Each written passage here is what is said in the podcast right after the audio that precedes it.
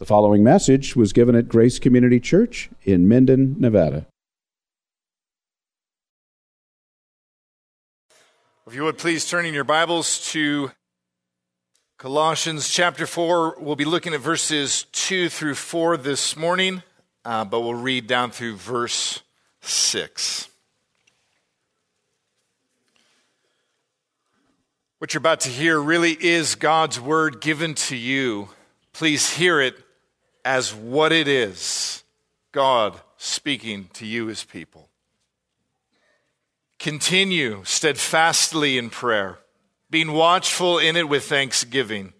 At the same time, pray also for us, that God may open to us a door for the word to declare the mystery of Christ on account of which I am in prison, that I may make it clear, which is how I ought to speak Walk in wisdom toward outsiders, making the best use of the time. Let your speech always be gracious, seasoned with salt, so that you may know how you ought to answer each person. The grass withers and the flower does fade, but the word of our God endures forever.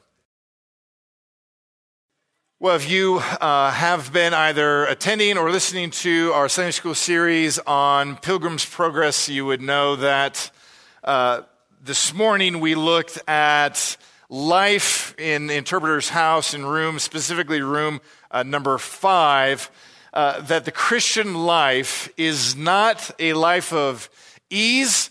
It's not um, sailing with the tide or going with the current but, but it's actually a life of difficulty, or a way we could describe it would be something like this The Christian life is a life of perpetual warfare. The Christian life is a life of perpetual warfare. And if you would just look at the New Testament with, with eyes that would, would kind of look for those sorts of themes, you couldn't go very far without tripping over just the, the sheer number of times that either the Apostle Paul or John or Peter or others would, in looking at the Christian life, uh, say in a, well, in a sanctified way to us, like, listen, slow of heart and ear. There's more going on than what you see with your eyes. There's more going on both in the world and in you that, than simply meets the eye. And there's times where we would, well, pretty often, I guess, look at our life and look at the mundane pieces of our life and struggle to connect the dots of why this is important. And so, looking for things that we deem important, we actually brush lightly over the things that are truly important. Brothers and sisters, the way that you live your Christian life in the seemingly mundane everyday is vastly important. And it's vastly important for, well, several reasons, but not least of which is this you engage every day in the warfare that is the Christian life. And if we don't, uh, well, first readily acknowledge that. But if we were to pretend as though we weren't in, war, uh, in, in conflict, we would not act appropriately for it. Imagine a soldier in a, in a active military conflict pretending as though there were not real shots being fired pretending as though there was not an enemy out there seeking to destroy him, pretending as though the, the enemy was not crafty and cunning and intentional and wicked. How long or effective do you think such a, a soldier would be? Well, not effective at all. Or imagine if he used something besides his, uh, well, military issued weapon system in the fight. Imagine if they reverted back to the, what we did with kids, where if you found a bent stick, it was a gun. Didn't matter what shape it was, you used it as a gun. Imagine a, a, a real soldier reverting to such childish tactics, not even tactics at all. If we would just review the few verses within Colossians, we would quickly see that this is the thing at stake to which Paul is drawing us. Consider Colossians uh, chapter 1 verse 16. He speaks of Christ who's created all things in heaven and earth, visible and invisible, whether thrones or dominions or rulers or authorities, all these things were created by him and for him. So even as he's talking about the, the glories of Christ, he can't help but tell you, and the glory of this Christ that you serve, well, he's over all the various and sundry, well, spiritual powers and authorities arrayed against you. You can see in chapter 8 of, or chapter 8, verse 8 of chapter 2, he says, See to it that no one takes you captive by empty philosophy and deceit according to human tradition, according to the elemental spirits of the world, and not according to Christ. Paul says in chapter 2, verse 8, Watch out, Christian, you've got enemies. And they're coy and they're crafty, and they make it their intent, and they're good at it, of commandeering the mind and even the life of a Christian. Oh, with either distractions or vices, they take captive those who are walking to the celestial city. Chapter 2, verse 15, Christ is said to disarm the rulers and the authorities and to put them to open shame, triumphing over his enemies. And so we would ask ourselves in this situation, well, what then would be needful in such a conflict? if we are at, in some form of, of conflict or warfare, and I think we are, and if that is the daily life of a Christian, well, then we would, we would want to know how such conflict ought to be waged, wouldn't we? It's one thing to say, engage in the conflict that is the Christian life. And it's a whole nother thing to actually say, well, what does that even mean? In Pilgrim's Progress this morning, we talked about the, the city that was only had by violent men and those who were willing to deal blows and receive them as they hacked their way to the celestial city. And so I would consider before our own hearts and minds say, what has God given the church to wage the war that they are in every day? Rest assured, he's not left you defenseless. Rest assured, he's not uh, failed to give you a witness on exactly how this war is fought. But the odd thing about it is we tend to look in all the wrong places for how this war is waged. We think it's waged, none of this is in my notes, so it's dangerous, uh, by our Facebook statuses. The world will know that I'm a believer because it says so in my Facebook bio. They'll know because I put the occasional verse up, along with which team I hope wins today, uh, exactly how this is weighed. Well, I mean, we would look at silly things. Like, while we might laugh at it, I guess I would put the counter question to you How do you do it? How do you actually wage war? How do you actually fight in the kingdom of Christ? Some of the things we've looked at, you in chapter 3 were told by God's word to set your mind on the things that are above and not on the earth. You're told in verse 5 of chapter 3 to put to death the things that are earthly. You're told in, in verse 12 of the same chapter, put on then as God's chosen one, holy and beloved. I mean, all these, these virtues that we speak of, dressing as the Savior Christ, of putting on Christ's likeness. And that is all involved in it. But, but how do we actually do it? Now, the answer that I'm going to give from God's word today isn't going to be something where you're like, man, pff, never thought of that. But it's in the common, familiar, neglected things. The way that the Christian engages in the conflict that is set before each and every one of us is they take up the weapons of word and prayer.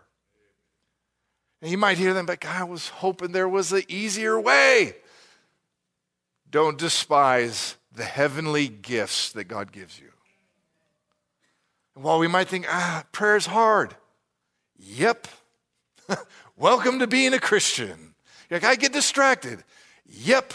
Welcome to a world that has YouTube. You will get easily distracted by so many things out there. And I would just, I, I would draw our hearts and minds say, we, we need to see these things for really what they are. And rather than despise them, take them up by faith and engage in the task that God has for us. So we want to consider this under three headings this morning.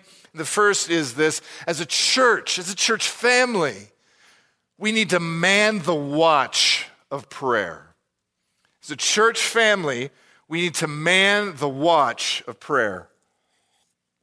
You'll see this in verse 2 of chapter 4 the apostle opens this section. He just got done talking about how we conduct ourselves in the home, whether it's husband and wife, whether it's parent and child, whether it's the, uh, either slave owner and slave or employer and employee. And in all of these kind of domestic ways, those two found their place in the way that we live life and engage in warfare. Why is it important for a husband to lead? What's part of what God has laid out for them? Why is it important for a child to obey? What's what God has laid out for them. We keep looking for these, these far more complex things. The Word of God is so plain, so clear in how we ought to conduct ourselves. And in this verse, Paul turns his attention to the weapon of, well, watching and keeping watch in prayer. He says in verse 2, continue steadfastly in prayer, or another way, another translation might put it something like this uh, be constant in prayer. The way that he puts it in verse 2 is uh, I know you're like, it's 1121 and no grammar yet. Well, here's some. It's a present active imperative. It means imperative, it's a command. Present would be this, this is something we are to do as a regular, habitual, normal, constant way of life.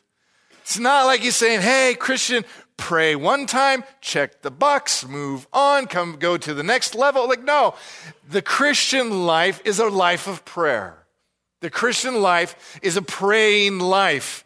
Uh, Paul says in 1 Thessalonians 5:17 that the prayer is to be prayed without ceasing. And you might take, take a step back from the New Testament and say, well, where exactly Again, Paul says it here. It's kind of avoidable in verse 2. Continue steadfastly in prayer. And sure, he said that in 1 Thessalonians, but for how long, going back, have, have God's people been, well, commanded to pray? And it actually would find its place, you probably find it before this, but at least in Exodus 20, in the Ten Commandments. You might be, I memorized the Ten Commandments. I never read a thou shalt pray. Well, you would have found it in the, in the, well, the third commandment. Don't take the name of the Lord your God in vain. Each of the commandments actually have a dual purpose, right? It's not just like, don't kill. You're like, okay, well, check. Well, what did Jesus say when he summarized it? It's not, it's not enough to not kill, but what would the positive sense of that be? Love your neighbor as yourself. It's not enough to simply don't commit adultery. Actually, the positive would be be a faithful spouse. It's not enough to don't steal. Be generous, Ephesians says. You know, each of the commandments would have a, both a positive and a negative, a prohibition and a commandment. Well, the prohibition, don't take the name of the Lord in vain, actually has in it a, well, a commandment. Take the name of God rightly. Don't take it wrongly. What an invitation for you.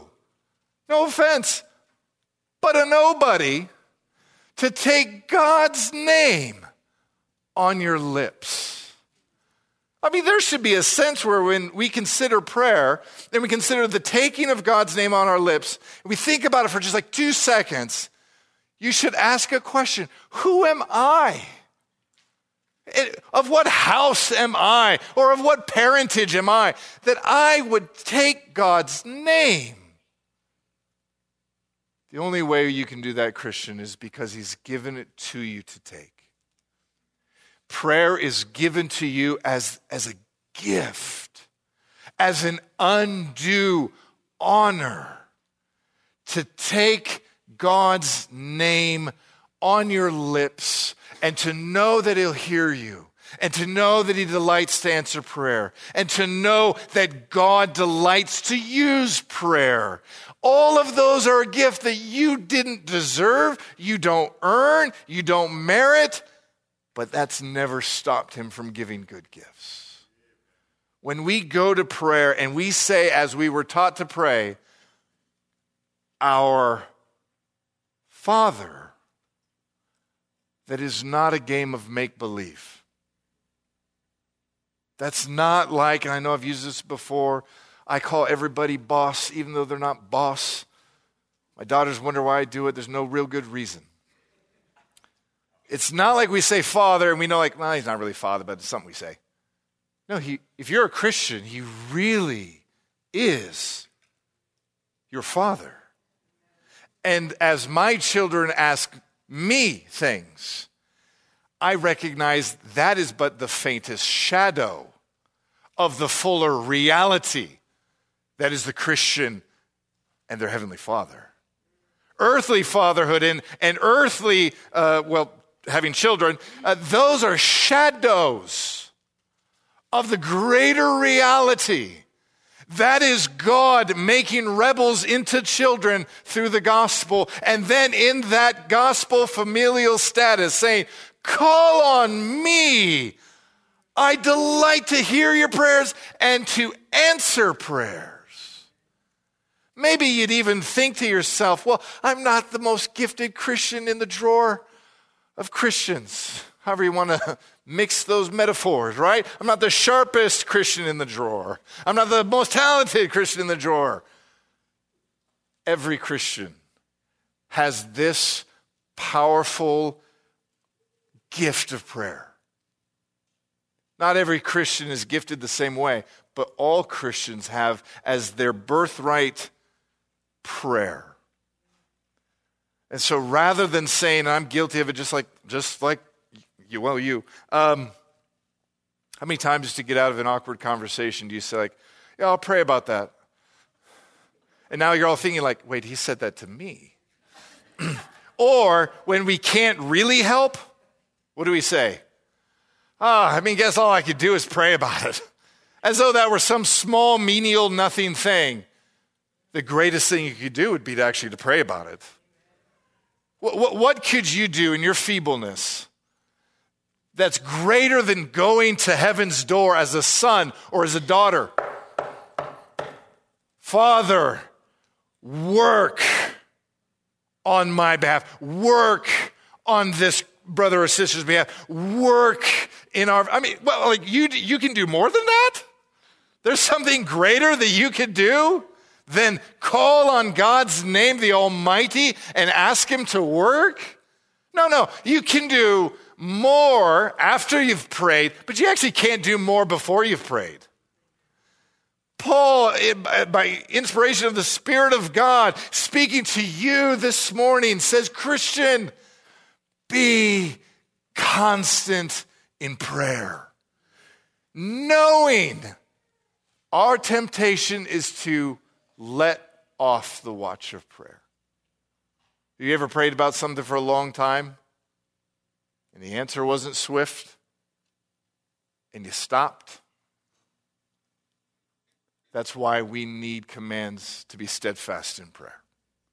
It's not because the Bible is ignorant of our weaknesses. is actually, He knows our weaknesses. He knows we're prone to let off the watch of prayer. And so, as a gift of grace and mercy, and a high priest who knows us says, Christian, don't do that. Don't let off the watch of prayer. Rather, be constant in prayer. Be steadfast, the ESV says, in prayer. And that's not the only time or place that we've been told to pray. Matthew uh, 6, verse 6, Jesus says that the Father who sees his people praying in secret rewards them I mean, that's Jesus who said, it's not like me or one of you being like, you know, I think that God might do this, but I'm not sure. Like, no, Jesus says the Father delights to reward the closet prayers of his people. What more encouragement could we need than giving ourselves to prayer? Or we, just a few verses later, Jesus saying in Matthew 6 9, pray like this. I'll even show you how to do it. Or in Luke chapter 18, verse 1, it actually tells us why Jesus gave the parables that he did on prayer. He told them a parable to the effect, he's like, all right, here's what you should get out of this story. I'm thankful that the Bible talks that way because I'm slow. And I need him to be, all right, here's what you should be getting out of this story that you should always pray and never lose heart. I love that the Bible at times says, like, I'm going to tell you a story. Two things you get out of it. Never get uh, lose heart and always pray. All right, now let me tell you the story of the widow who sought justice from an evil judge, got it because of her importunity, and you knock on the door of a judge who's not wicked, but who's good and also happens to be your father. What more would I need to go and storm the gates of grace than that? Another one, that, if you've ever uh, seen our, our living room, my friends bought us, they said it was a gift, but it just afflicts me every time I see it. It's this big framed verse from uh, Romans chapter 12, verse 12. Rejoice in hope, be patient in tribulation. They knew we had little kids. And be constant in prayer. So each morning you go out into the living room and that's in huge letters on your wall. And while you could, as I often do, take it as like, well, oh man, condemnation, what an invitation. What a beckoning. What a calling from a gracious Father, knowing that we need to be encouraged over and over and over and over again, to even use his good gifts. We need to stop seeing prayer as this giant bummer of a thing that we always feel guilty on when it's preached. Like even now, you're like, I didn't know this was what it was about. That was a dumb 80s song reference. I get it. I don't like, I'm convicted to it. I preach on prayer or hear a sermon on prayer rather than just taking it as a negative, maybe look at it this way God, in His kindness, put this passage before our hearts today, knowing we needed His tender mercy to call us again to prayer, to remind us again. Rather than the thundering of Sinai and the, you scrubs, pray more. Like, no, that's not what he's saying. Pray, my child. Call on me my ear stands eager. I forget which Puritan it was. It might have been Bunyan, we'll just say it was. He said, God is more eager to hear your prayers than you are to pray your prayers. Even your most desperate prayers, you think of those moments where you, you couldn't have been kept out of the prayer closet, though an army stood against you someone you loved was sick, or some, some terrible thing was crashing upon your head, and you couldn't be stopped from prayer. Even in those cases, God is more eager to hear your prayers than you are even to pray. You have the Father as hearer of prayer, and the Son as, well, the, the one who salts our prayers with the salt of his suffering, and, and the Spirit who helps us. I mean, all three members of the Trinity are engaged actively in your prayers. Like, how could it fail? What in God have we found to discourage us from prayer? Nothing. The only impediments to prayer is found in this wretched thing. I bet if we prayed about that, he'd even hear that. We're told to not, uh, no, we are told to positively be steadfast in prayer. And then he adds to that being watchful in prayer. There's that idea of, of vigilance, of spiritual readiness. It is actually a bit of a military terminology, keeping the watch, being a sentinel of prayer, watching both over your soul and the soul of others around you. That would indicate to us that prayer is not a, a lackadaisical running over a few old same words but a vigilance, a watchfulness, a readiness, a zeal, a desperateness is captured with that word to pray. It's actually illustrated for us in the church's book of, well, prayers, the Psalms, which teach us how to pray. Psalm 130, verse 6, the psalmist, in describing his prayers for the Lord, says this My soul waits for the Lord more than a watchman for the morning, more than a watchman for the morning. Christian, as a gift, you are given the call to keep watch in prayer.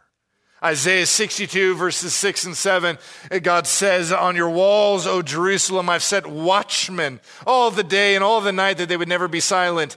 And here, listen to how he describes the watchman. As he does, he's actually describing prayer. You who put the Lord to remembrance. You, you remember the Lord and you remember his promises. And it's not like you remember them and you're like, oh, that's neat. It's like you remember them in like, Lord, you've said, do. That's putting God to remembrance. Now listen to what he says. You put the Lord in remembrance. Take no rest and give him no rest until he brings it about. You might say, that sounds presumptuous. I wasn't the one who said it, the Word did. Jesus said, never grow weary.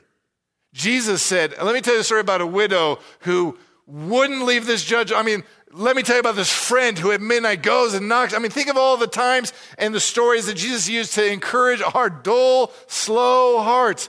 Pray as this gracious invitation. Pray, remember me. God loves to see his handwriting. He loves it when a Christian on their knees opens the word and says, Lord, you, I mean, you said this. He loves it when his Christian, when his, when his sons and when his daughters say, Lord, you've said you forgive. Do as you've said. You've said you'll strengthen in the midst of weakness. I'm weak do as you've said. You've said that precious in the eyes of the Lord is the death of one of his saints, and as one that we love be dying.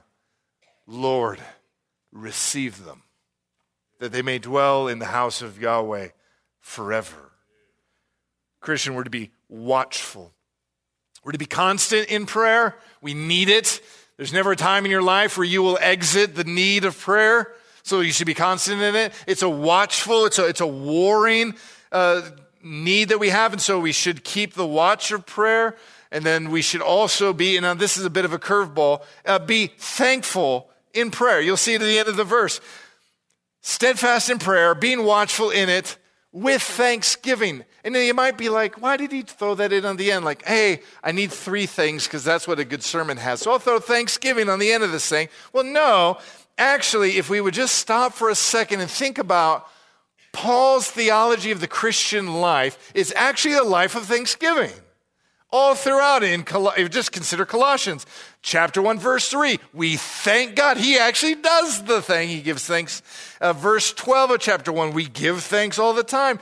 Verse uh, 3 well verse 15 of chapter 3 and i should have turned to it before i started quoting it talks about the, uh, the peace of Christ ruling in our hearts and be thankful. One verse later, 16, let the word dwell richly, admonishing one another, wisdom, psalms, hymns, spiritual songs, with thanksgiving in your hearts or thankfulness. And whatever you do in word or deed, do it all giving thank. Three verses in a row. It's like he knows we're a little slow of heart and hearing. Your life when it is not self focused but Godward focused, can't help but give thanks to God for all of His goodness. How long can you truly be before the throne of grace without thanksgiving just coming to the surface? Even in the midst of really hard times, God, by His Spirit, draws forth thankfulness and thanksgiving and moves the child of God to where they ought to be. We get so self focused and so wrapped up in all the, the nonsense of life that goes on that if we would but lift our eyes for a few brief, fleeting moments, wouldn't Thanksgiving bubble to the surface? commentator by the name of Light, Lightfoot says, Thankfulness is the very crown of all prayer.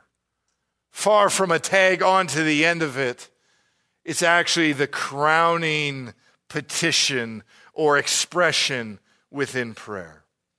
Secondly, this morning, we want to consider that as a church, we need to pray for gospel opportunities. There, moving from the gift or the weapon that is prayer and being steadfast in it, watchful in it, and thankful in it, we actually need to then hitch that uh, concept of prayer or that activity of prayer with the ministry of the word. Look at uh, verse 3.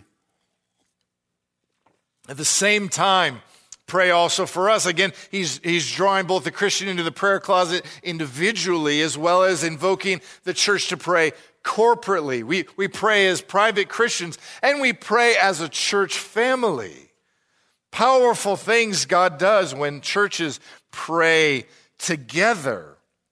Notice there's that corporate nature. There's that active role in seeking the Lord. Paul is, act, or is asking the church in Colossae to pray for them, the apostolic team that is with Paul, and they're, they're praying for a certain, well, a, a result, or he has a prayer request, if we could put it that way he, he says, pray and pray for us and pray that God would open a door. Now, those of you who've, who've been through however long we've been in Colossians, 28 weeks or whatever it's been, you would know that the setting of the book would be quite interesting and maybe slightly ironic at this point. Where is Paul as he's writing this letter to the church in Colossae? He's in prison. You don't think it's a little funny? He's like, yeah, pray God opens a door. I can't, I can't help but wonder how many prisoners didn't pray for much, but they prayed that. That's a side distraction. he wants the door opened. You might say, I just wanted to be free. Well, no, he actually talks about the door of opportunity, both a physical door. It's hard to go preach the gospel when you're locked up for, well, preaching the gospel, but also uh, more than that, the, the door that he wants opened is an opportunity for the word of God to be declared. So he's, he's petitioning the church in Colossae, pray that God would open opportunities for his word to go forth. Do you think that that prayer request has lost its applicability? I don't think so. Should we be praying this in preparation for each Lord's Day? As a parent, you send your kids off during the Sunday school hour to go and hear the Word of God declared to them by faithful Sunday school teachers. Should we not be praying for our children? That God would open the door, that the Word would transform them I'm sure you figured out as a parent you can't open that for them. If you, as a parent, could save your child, you would. You can't. But you serve a God who can. And so we ought to be praying that God would open the door for the word to go out in triumph. We should pray that when the word goes out, in, whether it's our morning service or our afternoon service or a Wednesday, however, in whichever way the word of God goes out, we should be praying that God would open opportunities for these things to happen. I can't tell you just how, I mean, you would have felt it if you've, if you've ever invited a neighbor or a loved one, uh, someone who doesn't believe the gospel. Wasn't that a different Sunday for you? Didn't you feel just the weight of it. I mean, on a few different levels. You're like, I hope they're not weird today by they, the pastors. you felt the weight. And then you see the bulletin, you're like, oh man, yeah, it's not looking like a good day. You felt the weight as the word was declared. Oh God, would the gospel be clear today? Remember once, Lacey and I won't say where we went to church, but it wasn't this one. and we brought a, one of her unbelieving coworkers. It was an hour sermon on first century tax collecting practices. The lady fell asleep, and I was jealous. We begged her on the drive home, come back, please. That was a weird one. It was the history of the temple and what kind of animal skins were used. And I'm like, please, all right, you're talking about the temple. You got to get to Christ. You got to get to Christ. Christ, the temple of God. Christ, Emmanuel dwelling among us. Nope. We were not successful in getting her to come back the second time, but she left well rested from both. You feel the weight, right? I, have I've felt the weight of wanting the gospel declared. Now, we should be declaring the gospel pointedly and clearly every Sunday. It's one of our goals, right? We, we, we want Christ to be on display every week because we're convinced it's the power of God to save. When you've brought someone with you, you've felt the weight. When you have a child who's not converted, you feel that weight. Be in prayer brothers and sisters, please, that God would open not just for us here as a church gospel opportunities, but that He would do it for you. Have you ever tried to share with someone and just that day, like they're, they're just plumb wasn't an opportunity? That should be grievous to us. We should pray that God would open those up. Do you think that he delights to hear prayers like that and then to answer them with yes? I think he does. Do you think if his people pray that his word would ride forth in triumph that it will? I think it will. I think he's revealed in his word like he's super into that, for lack of a better way of saying it. But what is it that we declare? We've already alluded to it. He mentions it at the end of verse 3 that we would declare the mystery of Christ. That we would declare that Christ is the Messiah, the Son of God, and that whoever believes in him will have eternal life in his name. We declare the mystery of Christ, which is, as he mentions in Colossians 1.27, it's the very hope of glory. So when we declare Christ from the Word of God to any and all who would hear it, the, the message that is heard, it's, it's not simply as like a small thing, but it's, it's like clearly this Christ delights to save really big sinners who are ruined because of their sin. He loves to do it. And if you're here even this morning and you say, Well, I'm a huge sinner, awesome. Like, not like not that that's a good thing, but wait for the second thing I'm going to say. He loves to save huge sinners. You might say, You don't understand how big my sin is. You're probably, probably right. but you vastly don't understand how great his grace is. All who believe.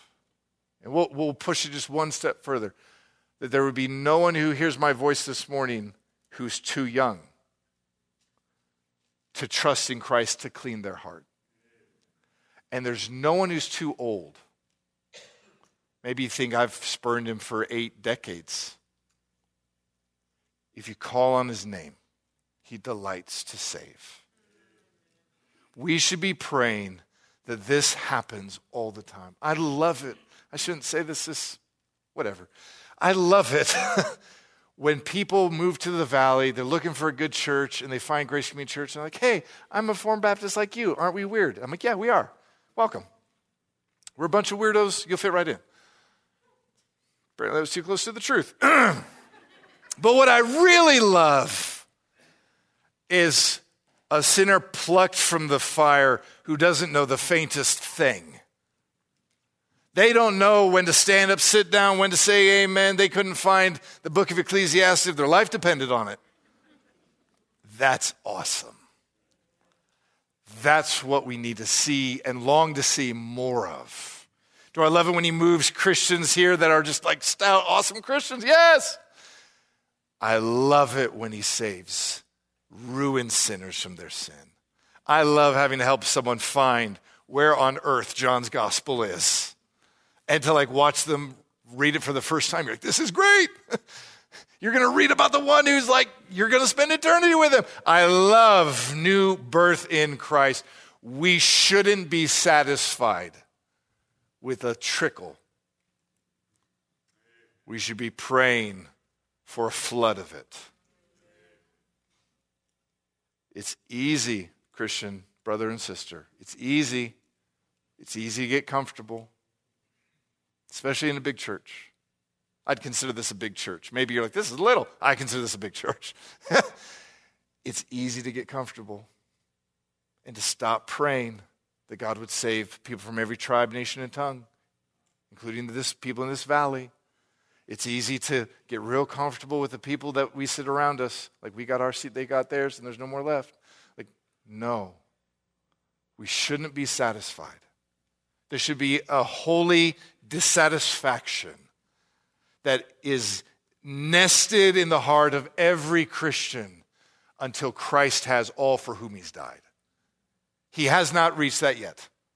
And so we should be seeking the throne of grace. Lord, more. There's more seats at the table, Lord.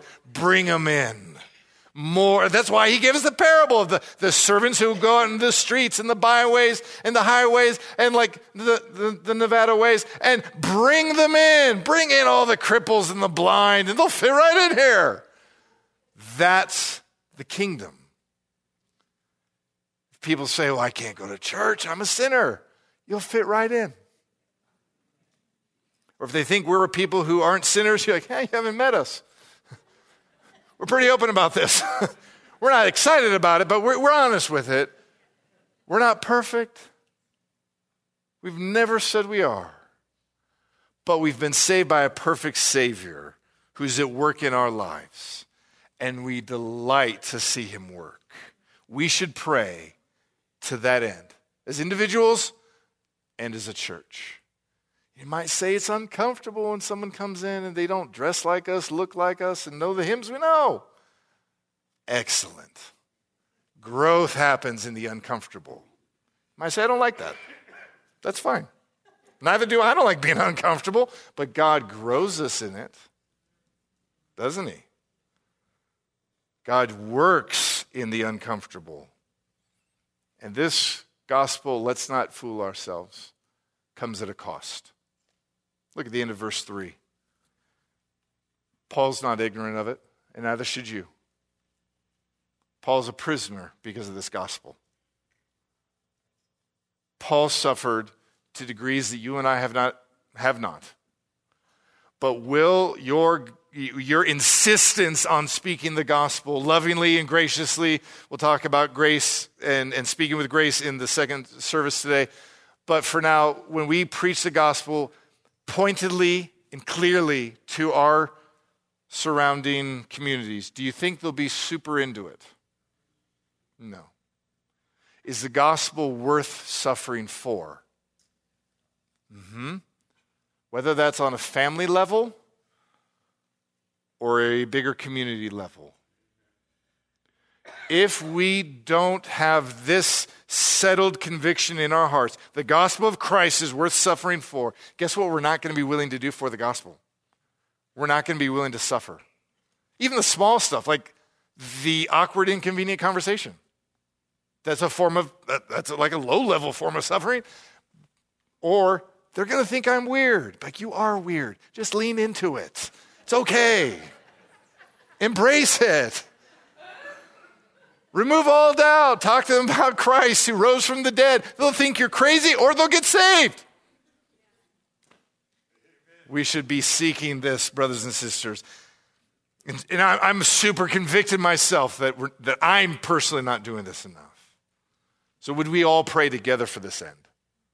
Would we all seek to storm the mercy seat together? Lastly, thirdly, and in the 45 minutes we have remaining, We need to pray as a church for gospel boldness. Opportunity is one thing, but the boldness to go along with it is another. Have you ever seen an opportunity open up for gospel witness in front of you? And there was not the boldness to pursue it. I can say way too many times for me. Way too many times. So we need to pray one, that God would open those opportunities, and secondly, that we would have then the boldness to declare Christ in those. And you don't have to be like this, like George Whitefield, fiery evangelist. He uses the common, everyday witness of his people. So you might say, I'm not, I, I, I don't, I'm not a pastor, I didn't go to seminary. If you did, you'd realize that doesn't fix a lot at all. He uses his saints to declare his gospel. He actually delights to do it that way. He delights to do it that way. Look down at verse 4. Pray that he would open the door. Verse 3. Pray that we would make it clear. Verse 4. So the idea it's twofold. First, that there would be clarity. Have you ever felt like the need when you're, when you're sharing the gospel and your thoughts they just get like jumbled up and you're going like, I'm not even sure I know. Oh no. And then you like, fall off into that. I'm not the only one it's happened to. and then you filled with worry and doubt. You're like, maybe I don't know the gospel. Pray that your thoughts and your words would be clear. Pray that God would, I mean, you don't need to talk about the, the intricacies of the hypostatic union and the interworkings of the Trinity. Christ is God who became man who died for my sin and rose again. He can save you if you trust him. It could, could it be that simple? Could it be as simple as uh, the, the deathbed words of a slave ship captain converted to a pastor and hymn writer who ended up writing a hymn that we all know named Amazing Grace? He said as his memory was fading and he couldn't remember hardly anything anymore, he says, I know two things. I'm a great Savior, and Christ is an even greater Savior. I'm a great sinner. Christ is an even greater Savior. He wasn't a Savior, Christ was. Maybe we could all have that simplicity of John Newton to say, I just know, t- I know two things. I'm a huge sinner, and Christ is such a great Savior that He's able to overcome the greatest of sin Oh, that we would have that kind of clarity. You don't need to take them through a systematic. You don't need to take them through all the Puritan paperback books you have on your shelf. Speak to them of Christ, get them converted, and then through all the paper. Anyway, we also need to pray for boldness. Notice you, you might say, I don't see the word boldness in here. Second half of verse 4, which is how I ought to speak. There's an oughtness to gospel declaration. There's a, there's a, a required, uh, like you actually have to open your mouth and say stuff, or, or at least hand them stuff that says the stuff. However it is, we actually need boldness. And, and this is where um, we could take it one of two ways. We could look at verse 4 and say, like, oh man, it's a double whammy prayer and evangelism. He's sneaky how he put both of those in one sermon. I didn't, Paul put it in the same text. But anyway, yes, we need to pray for clarity and we need to feel a bit of the weight of duty for it. But please, brothers and sisters, look at it from a different way. Christ is too great of a Savior to not be spoken of. Please, please look at it from the I love Him, I must speak of Him. If all we do is look at it as like this huge bummer, that you have to do. Otherwise, you're a bad Christian. You don't want to be a bad Christian. Like, if that's the way we think about it and talk about it, that's, that's not at all what I think God's word would be laying out before us. You need to be arrested with the beauty of Christ, arrested with his worth, so that you're not happy that the people in your life don't love him like you love him. You're not happy that he is worshiped by so seemingly few. He's too great. He's too marvelous. He's too beautiful to not be spoken of. Oh, that the beauty and the value and the worth of Christ would compel the saints. What we need is for Christ to be, to be marvelous in our own eyes and then go and tell others about how marvelous he is. That will drive evangelism in the church far more than if we just tell each other, like, you gotta go do it. It's like your medicine, take it. Like, no, he's too great. He's too big. Do you think, Christian church, that if we as individuals and as a family give ourselves to prayer, that God would not hear us? We can't say it of him. Do you think if we prayed as a church, open doors for witness, do you think he'd open them? I think he would. I think it'd be hard. I'm not saying it's going to be easy. I think it'd be hard. Do you think if we prayed, Lord, make my words clear and bold, do you think he would do it? Do you think it'd be easy? I don't think it'd be easy. But is it needful? Yeah, it is. Because we live in a world as Christians where we have these two beautiful weapons by which we fight prayer and the proclamation of the gospel. If we would but give ourselves to these things, we would see him work. In conclusion, it was said of Mr. Charles Spurgeon, the guy who was known as the Prince of Preachers, that he was visited one day by a group of young ministers. And after showing them, they wanted, they wanted like Spurgeon to give them the tour of the church, which I'm more than slightly jealous that those dudes got that, but that's a different point altogether. He showed them the massive sanctuary, and, and after he showed them the, the, the pieces of the church the building that they wanted to see, he asked them, he said, Do you want to see the boiler room? which back then was like how you kept the heat on. It's like, do you want to see the furnace closet? They weren't really interested. But who's going to say no to the Prince of Preachers? So they went along with it. And Spurgeon took them down to the basement and he showed them the prayer room. And in the room, at that time, I don't know what service was being held, there were more than a hundred people praying. Spurgeon looked at the young men and smiled, and he said, This is the church's boiler room. Asked later in life whether uh, what, what the secret was to his ministry, Spurgeon said simply this My people pray for me. My people pray that the ministry would go out. Oh, that we'd be a people who pray, that God's gospel goes forth in triumph. Let's seek God together. Father in heaven, please work powerfully in us. Draw us to the closets of prayer and to our knees in prayer, and that we would be convinced and convicted and arrested with the knowledge that you delight to use prayer. You delight to use Christians on their knees to accomplish great things. And so, Lord, we, we pray that you'd make us a praying people. We pray that we would be a people who seek your face for the ministry of the word to go forth powerfully.